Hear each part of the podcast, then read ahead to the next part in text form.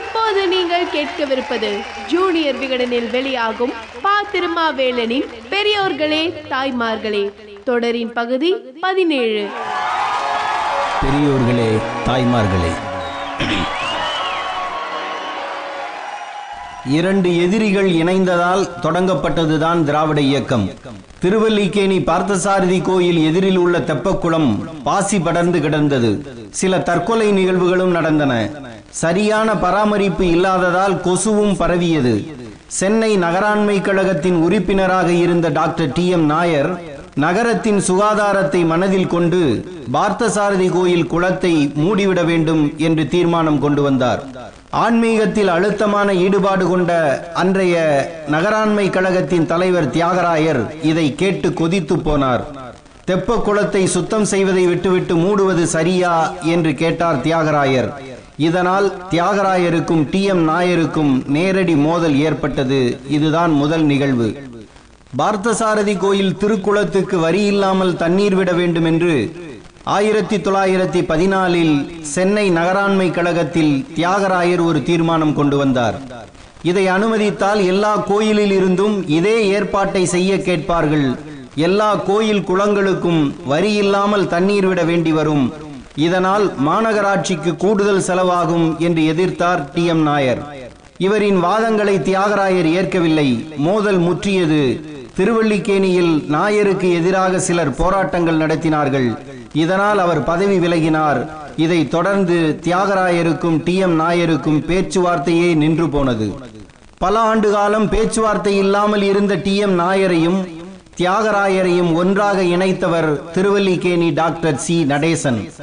இவர்கள்தான் திராவிட இயக்கத்தின் மூலவர்களாக சொல்லப்படும் மூன்று பேர். தரவாட் மாதவன் நாயர் என்பதன் சுருக்கம்தான் டி எம் நாயர். தரவாட் என்பது இவரது குடும்ப பெயர். லண்டனில் மருத்துவ படிப்பு முடித்து சென்னை திரும்பியவர் காது மூக்கு தொண்டை மருத்துவராகவும் சென்னை மெடிக்கல் கவுன்சில் துணைத் தலைவராகவும் செயல்பட்டு வந்தார். அப்போது ஆன்டிசெப்டிக் என்ற மருத்துவ இதழை தொடங்கினார். பதினாறு ஆண்டுகள் இந்த இதழ் வந்துள்ளது. இதே காலகட்டத்தில் இந்திய தேசிய காங்கிரசிலும் தன்னை ஈடுபடுத்திக் கொண்டார். அவரது பேச்சாற்றல் காங்கிரசில் முக்கிய இடத்தை அவருக்கு தேடி கொடுத்தது. சென்னை நகராண்மை கழகத்தின் உறுப்பினராக பனிரெண்டு ஆண்டுகள் இருந்தார் டி எம் நாயர். இவரது சமூக பணியின் உச்சம் இந்த காலகட்டம். சென்னை நகருக்கு புதிய சாக்கடை திட்டம் தேவை என்பதை உணர்த்தியவர் இவர். தண்டையார்பேட்டை கழிவுநீர் திட்டம் இவரது தூண்டுதலால் நிறைவேற்றப்பட்டது. நகர சுகாதாரத்துறையுடன் இணைந்து இருந்த நகர துப்புரவு துறையை தனியாக பிரித்தவரும் இவரே. நாற்பது அடிக்கு குறைவான சாலையே சென்னையில் இருக்கக்கூடாது என்று சொன்னவரும் இவரே.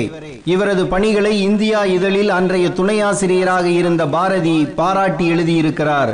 இப்படிப்பட்ட அறிஞர்கள் தான் மாநகராட்சியின் மக்கள் பணியில் இருக்க வேண்டும் என்று எழுதினார் பாரதி. இன்றைய நிலைமை என்ன? எந்த வீட்டுக்கு முன் செங்கல் வந்து இறங்கினாலும் வசூலிக்கு வந்துவிடுபவரை கவுன்சிலர் என்று எப்படி சொல்ல முடியும்? எம்எல்ஏக்களை விட, ஏன் மந்திரிகளை விட பெரிய பணக்காரர்களாக இன்றைய கவுன்சிலர்கள் மாறி போனார்கள். இன்றைய கவுன்சிலர்களை கூட்டி வைத்து நாக்கை பிடுங்குவது மாதிரி ஒருமுறை கேட்டார் முதல்வர் ஜெயலலிதா. அதன் பிறகும் அவர்கள் திருந்தவில்லை. ஜெயலலிதாவாலேயே திருத்த முடியாதவர்களை திகார் ஜெயில்தான் திருத்த வேண்டும். திமுக ஆட்சி காலத்தில் கருணாநிதியும் கவுன்சிலர்களை திட்டி தீர்த்தார். நீங்கள் பெரிய பெரிய கார் வைத்துள்ளீர்கள். இந்த கார் எந்த தெருவுக்குள்ளும் போகாது. மக்களை சந்திக்க நடந்து போங்கள் என்றார் கருணாநிதி. இங்கே பல கவுன்சிலர்களால் நடக்கவே முடியாது. தங்கள் வீட்டையே ரிப்பன் மாளிகையாக நினைத்து வாழ்ந்து வருகிறார்கள் மாநகராட்சி கவுன்சிலர்கள். இது சென்னைக்கு மட்டுமல்ல, எல்லா ஊருக்கும் பொருந்தும்.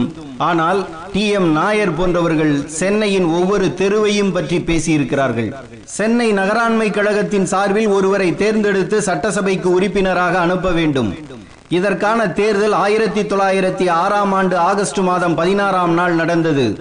மொத்தம் முப்பத்தி இரண்டு பேர் வாக்களிக்க வேண்டும். Doctor T M Nair, sir P Thiyagarayar, Sivagnana Mudaliar, V C Desikachariar ஆகிய நான்கு பேர் போட்டியிட்டனர். வாக்கெடுப்பு தொடங்கியது. டி எம் நாயரும் சிவஞான முதலியாரும் தலா பத்து வாக்குகள் பெற்றார்கள். தியாகராயருக்கு ஐந்து வாக்குகள் கிடைத்தன. தேசிகாச்சாரியார் ஆறு வாக்குகள் பெற்றார். யாருக்கும் பெரும்பான்மை கிடைக்கவில்லை என்று சபை தலைவர் சொன்னதுமே நான் விலகிக் கொள்கிறேன் என்று பெருந்தன்மையுடன் விலகினார் முதலில் தியாகராயர். மறுபடியும் வாக்கெடுப்பு தொடங்கியது. டாக்டர் டி எம் நாயருக்கு பதினான்கு வாக்குகளும், சிவஞான முதலியாருக்கு பதினோரு வாக்குகளும், தேசிகாச்சாரியாருக்கு ஏழு வாக்குகளும் கிடைத்தன. தேசிகாச்சாரியார் போட்டியிலிருந்து விலகினால் இருவரில் ஒருவருக்கு பெரும்பான்மை கிடைக்கும். அவரை விலகிக் கொள்கிறீர்களா என்று கேட்டார்கள். ஆனால் அவர் அதனை ஏற்கவில்லை. உடனே நான் விலகிக் கொள்கிறேன் என்று டி எம் நாயர் விலகினார். நீங்கள் விலகக்கூடாது என்று உறுப்பினர்கள் தடுத்தார்கள். தேசிகாச்சாரியாரின் நன்மைக்காக நான் விலகுகிறேன் என்றார் நாயர். மறுபடியும் தேர்தல் நடந்தது. பதினெட்டு வாக்குகள் பெற்று பெரும்பான்மையுடன் வென்றார் தேசிகாச்சாரியார். இந்த தேர்தலை இந்தியா இதழில் செய்தியாக்கியவர் பாரதியார். இந்த நிகழ்ச்சியை எழுதிய பாரதி, மிகவும் தகுதி பெற்றவரும் அதிக ஓட்டுகள் பெற்றவருமாகிய டாக்டர் நாயர் விலகி கொண்டமை மிகவும் வருத்தம் உண்டாக்குகிறது என்கிறார். பொது நலனின் பொருட்டு சொந்த ஆசைகளை அடக்கிக் கொள்ள முடியாத மனிதர்கள் உயர்ந்த ஸ்தானங்களில் இருக்க யோக்கியதை உடையவர்கள் அல்ல என்றும் பாரதி தனது கருத்தை பதிவு செய்திருக்கிறார். பொது நலனின் பொருட்டு சொந்த ஆசைகளை அடக்கிக் கொள்ளக்கூடிய மனிதர்களாக டி எம் நாயரும் தியாகராயரும் இருந்ததால் தான் தங்களுக்குள் தனிப்பட்ட கருத்து வேறுபாடுகள் இருந்தாலும் ஒரு தத்துவத்தின் பொருட்டு ஒன்று சேர்ந்தார்கள், இயக்கம் கட்டினார்கள். ஆனால் இன்று சொந்த ஆசைகள் மட்டுமே இரத்த ஓட்டங்களாக மாறி போனதால் ஒரே இரத்தங்களுக்குள் ஓர் ஆயிரம் பிரச்சனைகள். ஒன்றாக இருந்த அண்ணன் தம்பிகளான அழகிரியும் ஸ்டாலினும் தனியாக பிரிந்து சேனைகள் நடத்தி வர காரணமானது எது? அம்மாவே தர தயாராக இல்லாத நாற்காலிக்காக தினகரனும் சுதாகரனும் பாஸ்கரனும் முட்டிக்கொள்ள காரணமானது எது? இவை போதாது என்று டாக்டர் வெங்கடேஷ் தனி ஆவர்த்தனம் நடத்துவது ஏன்? தாய் சுலோச்சனா சம்பத்தையும் மகன் ஈவி கே எஸ் இளங்கோவனையும் பேச விடாமல் தடுத்தது எது? தகப்பன் தாமரைக்கனியையும் மகன் இன்பத்தமிழனையும் எதிரெதிர் துருவங்களாக நிறுத்தியது எது? காங்கிரஸ் பிரமுகர் ஞானசேகரனின் மகனை தனது மகள் காதலித்து திருமணம் செய்து கொள்ள தயாரான போது அந்த காதலை அங்கீகரித்து சொந்தங்களை அனுப்பி வைத்தாலும் தான் போனால் இப்போது இருக்கும் கட்சி தலைமைக்கு பிடிக்காதே என்று நினைத்து அதிமுக முன்னாள் அமைச்சர் தம்பித்துரை போகாமல் இருந்தாரே, அதற்கு என்ன காரணம்? அரசியல் அல்லவா? ரத்தம் கெட்டியானது என்பார்கள், ஆனால் பதவியை விட கெட்டியானது அல்ல என்பதற்கான உதாரணங்கள் இவை. நமது தொடக்க கால முன்னோடிகள் அப்படிப்பட்டவர்களாக இல்லை. மக்களுக்கு போராடுவதற்காகவே பதவிகளை விரும்பினார்கள்.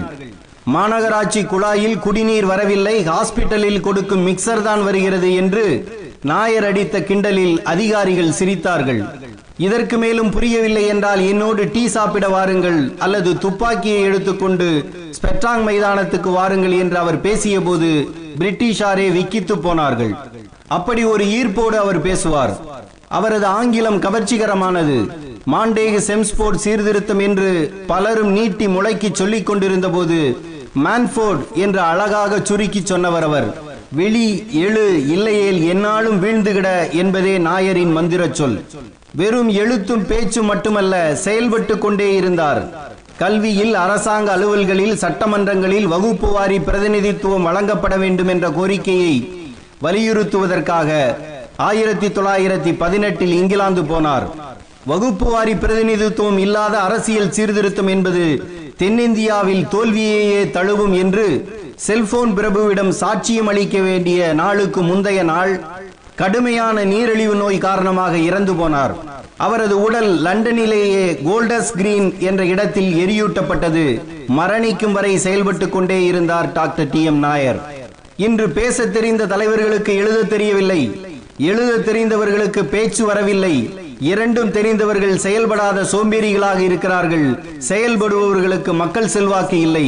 இப்படிப்பட்ட முட்டு சந்தில் மாட்டிக்கொண்டிருக்கிறது தமிழ்நாட்டு அரசியல். இந்த சுவர் எப்போது உடையும்?